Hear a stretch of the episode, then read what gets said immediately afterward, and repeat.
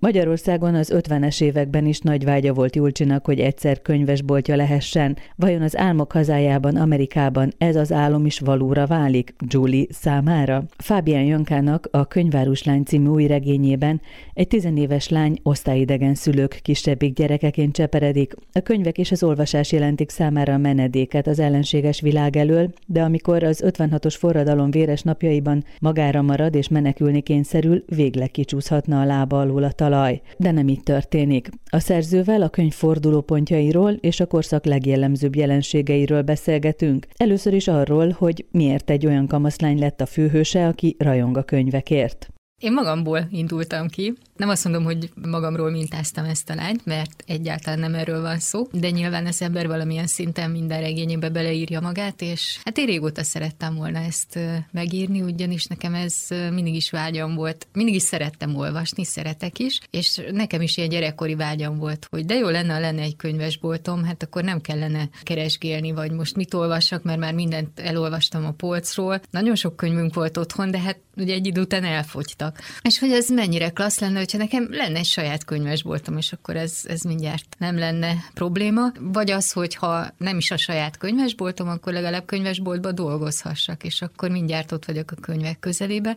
Szóval ez nekem régi vágyam volt. Méghozzá olyan könyvesboltot szerettem volna, amilyet a, a regényben megírtam, tehát ez a régi módi kuckós, teázóval egybekötött kandallós, kicsi, nem ez a plázaszerű, kivi kivilágított, hanem ilyen olvasók sarkos könyvesbolt, amik mostanában már kezdenek kihalni, sajnos, és végül is ezt beleírtam a regénybe. Igen, de úgy tűnik, hogy te és a regényhősöd nem csak a könyvek közelében szeretne lenni, hanem az olvasók közelében is olyannyira, hogy ez a lány a te regényedben mikor végre oda jut, hogy egy könyvesboltban lehet nap, mint nap, ő szeretne ajánlani könyveket. És tulajdonképpen ezt csináld a regényben is. Az amerikai irodalomból is, és a magyarból is sok regényt ajánlasz az olvasónak. Hát ez sem véletlen, ugye nyilván azokat emeltem ki a könyvben, amik számomra is kedves olvasmányok voltak, de hát azért ugye az adott kor az e- ezt lehatárolta, hogy miket ajánlhatok meg egyáltalán, milyen írókkal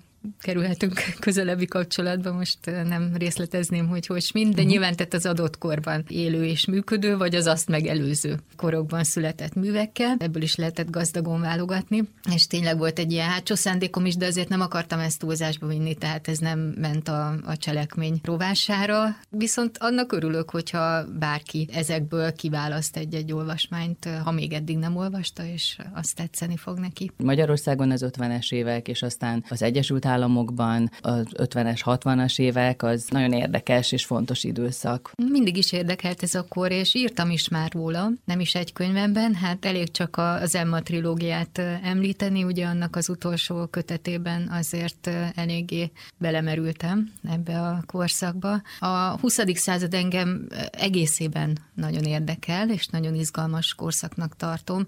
Nem mindig volt ez szép időszak, főleg Magyarország történelmében, évben, sőt, hát ugye egyik háborúból a másikba, egyik rendszerváltásból a másikba értünk az alatt a röpke száz év alatt, tehát nem volt ez egy egyszerű időszak, de hát pont ezért izgalmas szerintem, is, és igenis lehet benne szép időszakokat találni, vagy egy-egy pillanatot, ami, ami lélek emelő tud lenni. Hát csak egyet említenék, ami a könyvben is benne van. Ugye az 50-es évekre nem emlékszünk jó szívvel itt Magyarországon a Rákosi korszakra, meg hát a világháború végétől elkezdve elkezdve egészen az 56-os forradalom, míg ez, ha végignézzük a hazánk egész történelmét, az egyik legnehezebb időszak volt ez a pár év, és mégis például közben volt a 6-3, amit bele is írtam a regénybe, ami hát mégis egy boldogságot és egy büszkeséget hozott, egy, egy reménysugarat, fénysugarat abba a tényleg hihetetlen sötétségbe, amiben, és félelembe, amiben akkor éltek,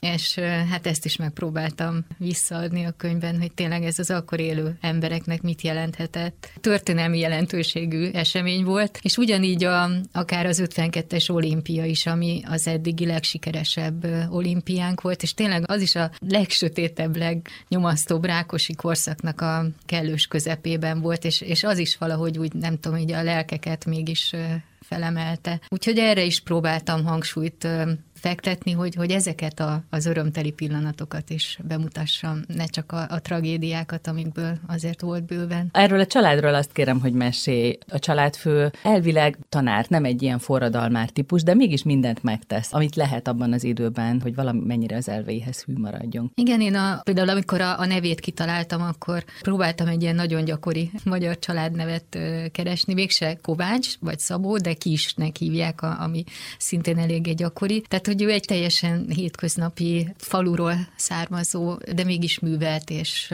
hát egy nemes lelkű férfi. És az az érdekes, hogy még ennek ellenére hát nem találja, nagyon nem találja a helyét a rendszerben, sőt, hát osztályidegennek is számít, mivel hát ilyen klerikális reakciós kötődései vannak. Ugye egy falusi kántor volt az édesapja, a történetem szerint, és hát ő maga is ugye a háború előtti korszakban kapott ösztöndíjat, tehát hogy, hogy ő neki nagyon sok ilyen kötődése volt, ami a rákosi rendszerben hát nem vált előnyére, enyhén szólva.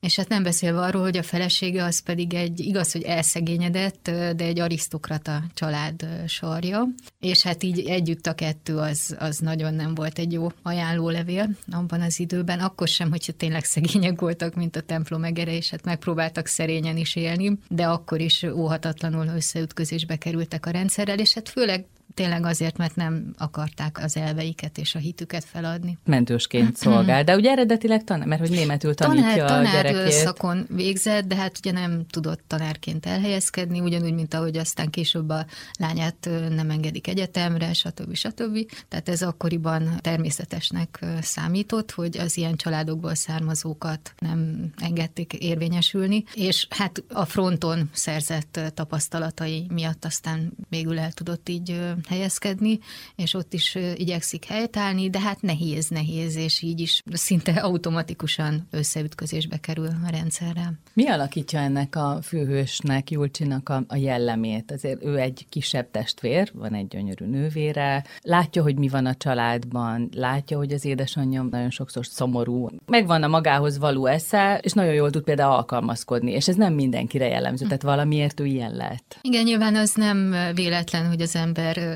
jellemét, az, hogy milyen korban születik és nő fel és szocializálódik, az, az nyilván alakítja a jellemét, Igen. tehát nem csak a családi háttér. Tehát ő, ő ebben nőtt fel, hogy az iskolában mást mondanak, mint otthon, de hogy az otthoni dolgokról nem szabad beszélni. Azért ez sokunknak még ismerős, még, még akár a 70-es, 80-as évekből is, és nagyon sokan így nőttünk fel, de hát ezt, ezt meg lehet szokni, meg hát muszáj is, mert ő azért még kislányként is felfogta, hogy abból baj lehet, ha mondjuk eljár a szája. És volt és miről, mert azért hát otthon igen, a szülők igen. beszéltek. Hát ugye Rákosit sem úgy emlegették, mint az iskolában, odahaza, de hát ugye a szeme láttára viszik el a házból az egyik lakót, tehát ő azért megérti, hogy ennek komoly kockázata van, hogyha neki eljár a szája.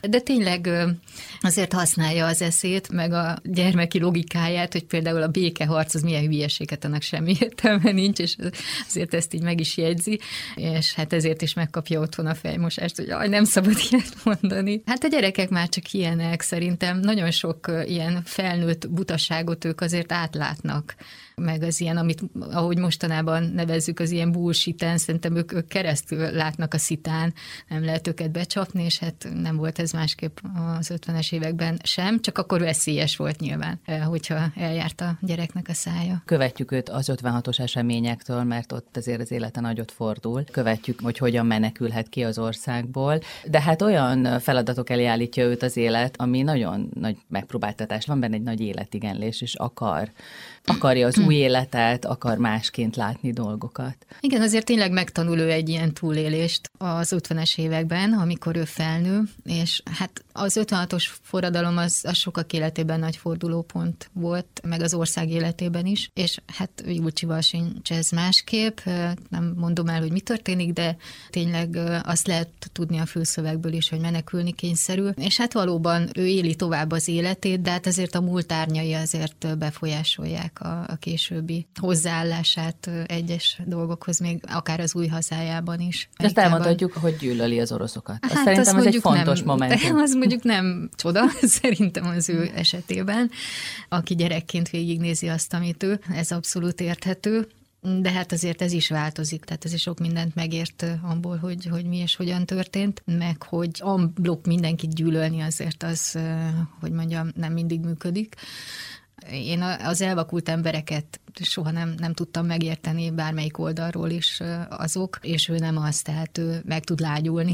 Ugye az idő is azért sok sebet begyógyít, de nyilván azért ezek maradandó dolgok, amiket ő átélt, attól azért teljesen nem lehet megszabadulni, és ez azért végig kíséri az életét. Nekem az a gyanúm, hogy neked nagyon izgalmas Kennedy alakja. Ó, igen, hát... Mint hogyha ez már régóta, hogy kikívánkozott volna, uh, hogy igen, megmutasd. Igen, hát róla is írtam már, még hozzá az Emma trilógiában, de, de hát csak érintőlegesen ott ugye nem szerepelt ő annyira hangsúlyosan, csak tényleg említés szintjén, de hát például az ő, ő halálát ezt nem lehet megkerülni, tehát amikor az ember a 60-as évek Amerikájával foglalkozik, az, az egy annyira sorsfordító pillanat, hogy, hogy azt nem lehet megkerülni. De magával a, az elnökkel itt most tényleg sokkal részletesebben fog foglalkozom.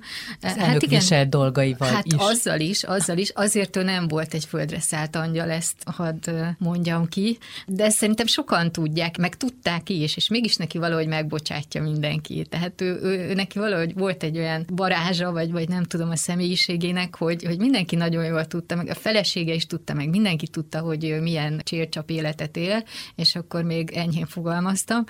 De hát valahogy ő neki ezt elnézték, és valószínűleg, hogyha megéri, akkor nagyon nagy többséggel megnyerte volna a 64-es elnökválasztást, szóval ez egy tragédia, hogy ő ezt nem érette meg, de hát Istenem így alakult. De tényleg nagyon-nagyon utána néztem, tehát nem akartam olyasmit írni, mint ahogy erre mindig törekszem, ami egy kicsit túllőne a célon. Tehát, hogy ez tudjuk, hogy nem történt meg, mert nyilván én találtam ki ezeket a szereplőket is, nem kennedy hanem akik a környezetében megfordulnak, meg például Ágit, az újságíró lányt, de hát ilyesmik megtörténtek, tehát nagyon hasonló kapcsolatai voltak Kennedy elnöknek. Van egy anekdota, azt nem írtam bele a könyvbe, de olvastam valahol, hogy Jackie-vel készítettek riportot a Pári Match tudósítói, hát ő ugye folyékonyan beszélt franciául, tehát franciául adta elő ott a, a dolgait, és hát vezette őket körbe a Fehérházban, valahogy úgy, mint abban a műsorban, amiről írok is a könyvben, és hát közben csacsogott franciául, és szembe jött az egyik titkárnő, akiket említek is, ők valóban a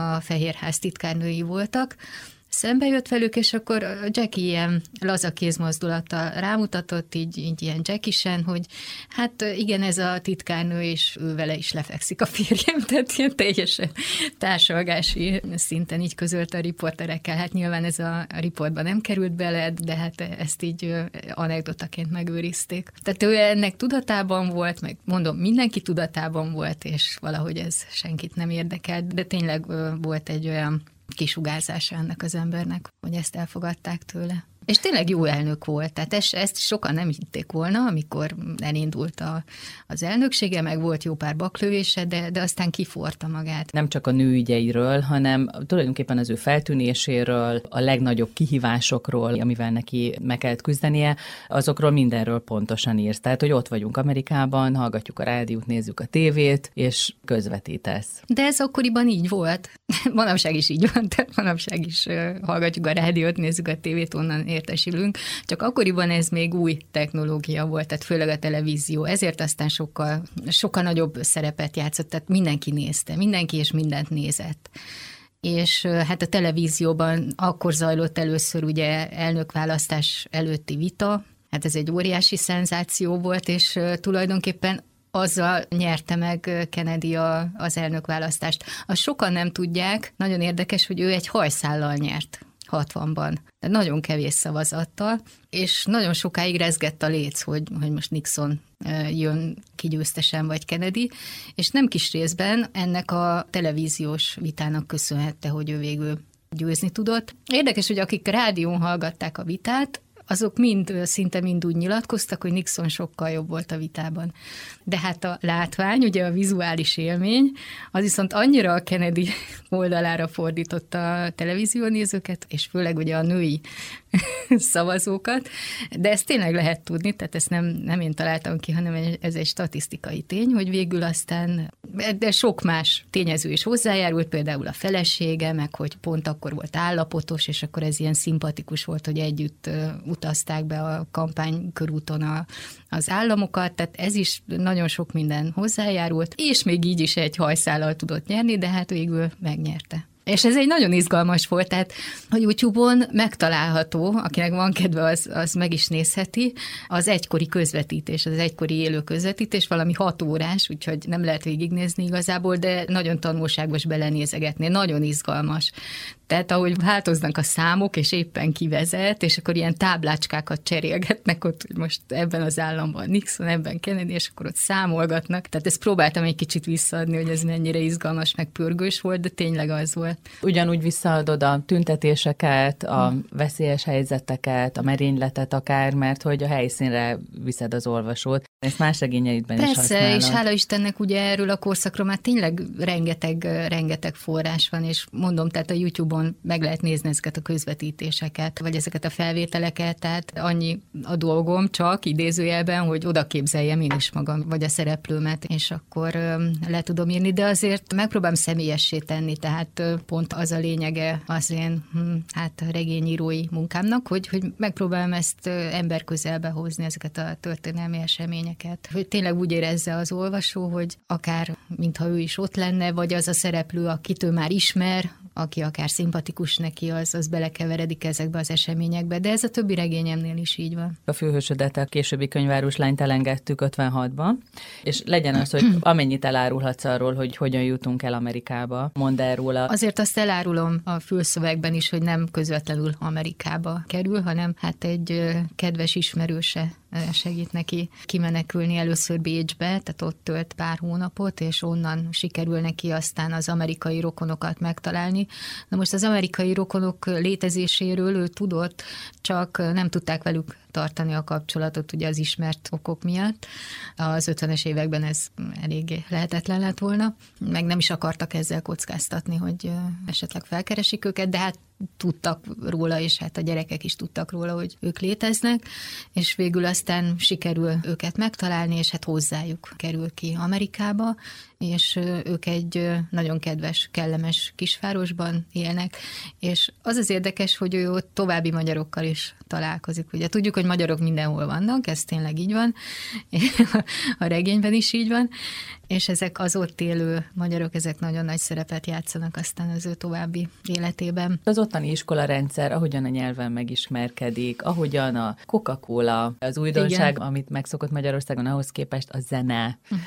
a könyvek mellett. Az autók, tehát uh-huh. egészen más minden, persze, persze, hát ő neki mindent így újra fel kell fedezni, és hát eleinte idegenkedik is, ugye ettől az egész környezettől, hát nem csoda, tényleg akkoriban azért ég és föld volt a két világ. Mi nagyon el voltunk ettől az egésztől zárva, és hát neki igen, minden újdonság. Nem tudja, hogy kell kinyitni a kólás dobozt, de hát ezek megint csak azok az apróságok, amik a hétköznapi életet jellemezték, és hát hogyha az ember történelmi regényt ír, akkor ezek éppen olyan fontosak, mint a nagy sorsfordító események szerintem legalábbis. Minden regényedben nagyon fontos nem csak az, hogy hogyan élik meg a hétköznapokat bizonyos korokban a szereplőid, hanem hogy mi zajlik a lelkükben. Tehát rendben, hogy ez a nagy lány új életet kezdhetne, maga mögött hagyhatná mindazt, amit megélt, de hogy nagyon köti őt a múltja. Én szerintem ezeket nem lehet úgy levenni, mint egy kabátot, vagy, vagy mint a kígyó a bőrét, ezek beleépülnek a személyiségünkbe, és a, az emlékeinktől nem, nem tudunk hogy mondja, megszabadulni, meg nem is kell, nem is szabad, nem is kell, meg hát a, a haza, a honvágy is azért szerintem, az mindenféleképpen megjelenik, akkor is, hogyha sokkal cudarabb körülmények közül kerültünk ki, sokkal jobb körülmények közé, de mégiscsak idegen országban és idegen helyen van, és hát hiányzik neki nyilván, hiányzik a régi megszokott élete, a családja. Hát és nem tud semmit az otthon maradottakról, igen, mert igen. ugye egy testvérét otthon hagyja, és nagyon érdekes ezt látni, hogy a hírekből értesül, vagy kézen közön eljut hozzá az információ, hogy amnestiát hirdettek, akkor egy kis remény, aztán mégsem, aztán megint. Ezt sokan átélték egyébként, erről tudok visszaemlékezésekben is olvastam, meg ilyen oral historyban is, hogy tényleg amikor értesültek ezekről az amnestiákról, akkor, akkor várták, hogy mi lesz, és akkor hát, ha kiengedik, hát, ha megint megnyitják a határ. De hát persze ez, ez jó remény volt, de, de tényleg mindig felcsillant a reménysugár. Nem ér véget ez a regény itt. Igen. Mi lesz a folytatásban? Miért nem tudtad lezárni például a Julcsi történetét itt 18 éves korában? A könyv vége felé derült ki, hogy vagy nagyon-nagyon hosszú lesz a könyv, és akkor még mindig nem lenne készen. Gondolom ez nem jó hír lenne az olvasóknak, vagy pedig lesz neki egy folytatása, és azért beláttam, hogy inkább jobb a folytatásban gondolkodni, méghozzá azért is, mert, mert nagyon izgalmas dolgok jönnek még itt a következő években, évtizedekben, Hát például mindjárt 64-ben kezdődik a Beatlemania, ugye, ami, ami megint csak egy rendkívül fontos esemény volt, akár kulturálisan, de akár az egyetemes történelmet, ha nézzük, most lehet, hogy ez viccesen hangzik, de, de ez tényleg így van. És hát a vietnámi háború, ami, aminek jó alaposan utána is kell olvasnom, mert abban még annyira nem vagyok otthon, tehát egy elég hosszadalmas kutatási időszak is következik, de, de nagyon igyekszem, hogy karácsonyra készen legyen, tehát most remélem nem fogok vele megcsúszni, sőt nagyon azon vagyok, hogy ne. De mondom, még annyira sok és gazdag téma következik ebben a korszakban, hogy úgy döntöttem, hogy ez megérdemel egy következő regényt. És azt, hogy miért így zártam le, hát azt kell mondanom, hogy direkt, hogy az olvasók érdeklődését felcsigázzam, hogy fenntartsam, és hogy várják a következő kötetet.